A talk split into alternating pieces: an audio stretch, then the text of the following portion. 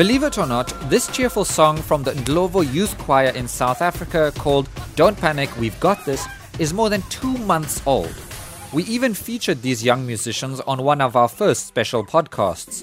In the last two months, the coronavirus is still smoldering its way through Africa, and for young people, months of education have been lost. But it's not just missed lessons. Schools across Africa provide a social structure, valuable salaries, a daily meal, and a way out of crippling poverty in countries with very little in the way of social support. This is a DW Africa Link special podcast on the coronavirus, and I'm Kai Nebe. Now, this podcast has a strong East African flavor to it. But the issues apply across the continent, as we hear from our correspondents from various countries. In Rwanda, the education sector is struggling to stay afloat after schools were closed for six months to stop COVID 19 spreading among pupils. But the move has dire consequences.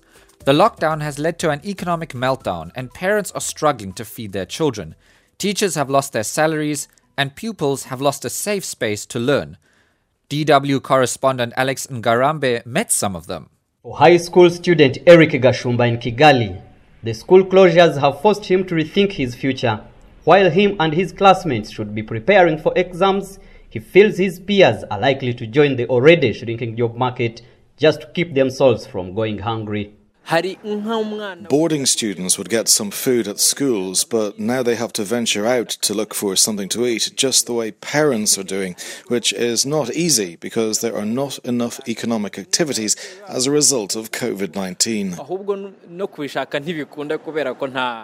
Alphonse Karinda, a parent with four school-going children, tells me that it's become so difficult to fend for his family during this coronavirus period and wants the government to get the children back to schools regardless of the risks involved. I eat only when I work and I don't have a decent job. Feeding four children is not easy during this period, and government is distributing food handouts to citizens, but some of us have never received any. Protemu Jambere, a teacher at Mel Duvabe Nursery and Primary School, tells me that many teachers will leave the profession while others will lose their jobs, even though there is a teacher's fund to help them financially uh, most of the teachers from private schools will not be paid. Be paid due to suspension of their contract.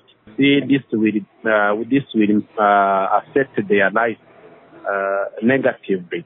Uh, the government has suggested to to those uh, owners of the the private schools to go to ask for the support from the government. When schools reopen in September, the year will start afresh, but it's unclear yet just how damaging the school closures will be. Alex Ngarambe bringing us those voices from Rwanda. Some countries have resorted to teaching through television, radio, and online instruction. But a digital divide between schools has been brought sharply into focus as schools struggle to substitute in school technology. DW correspondent Wambi Michael in Uganda finds out that while a digital switch is theoretically possible, the practicalities are much more challenging. Ladies and gentlemen, now I'm beginning on the presentation, and here I need to be so attentive.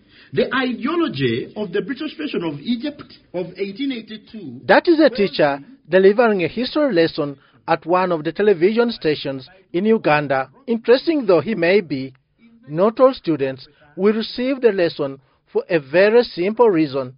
Not all homes have access to television and radio. Pamela Mawanda lives in the outskirts of Uganda's capital, Kampala. Just listen as she describes the difficulties of trying to receive class notes sent over the social media.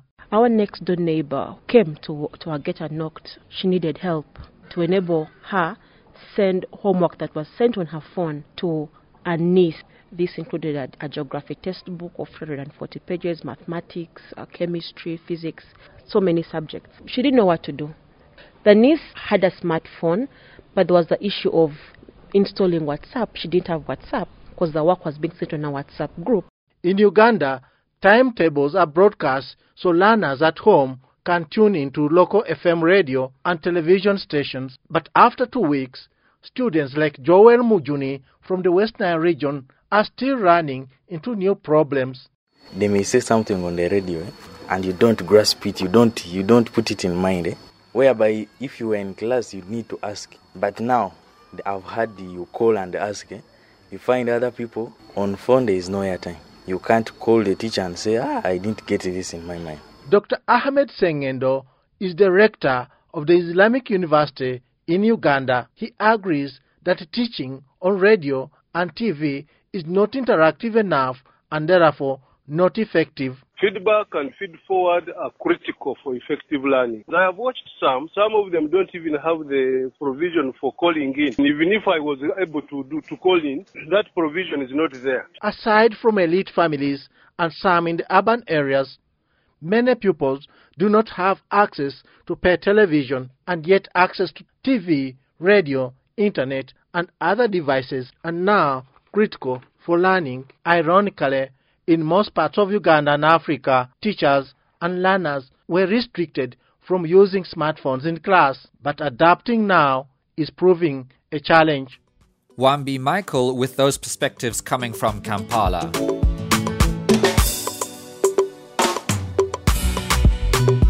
The COVID 19 pandemic has forced the education sector to turn digital, and the term digital leapfrogging has come up. In theory, technology can be a great equalizer, but at the same time, it can also make the digital divide between well resourced and poor schools painfully obvious.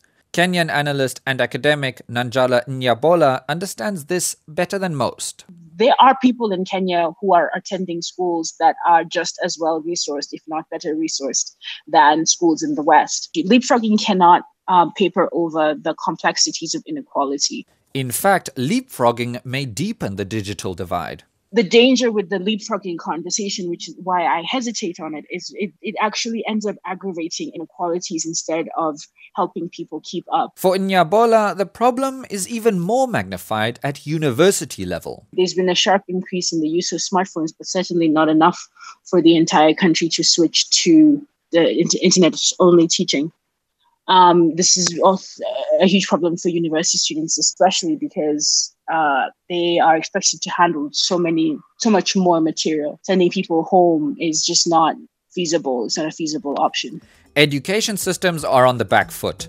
The big problem, though, is knowing when it's safe to reopen and unleash young potential currently languishing at home. This was a DW Africa Link special podcast on the coronavirus. We hope all our listeners across Africa are keeping well and are in good health. We end off with the Ndlovu Youth Choir. Even now, their words still ring true. From myself, Kai Nebe, don't panic, we've got this.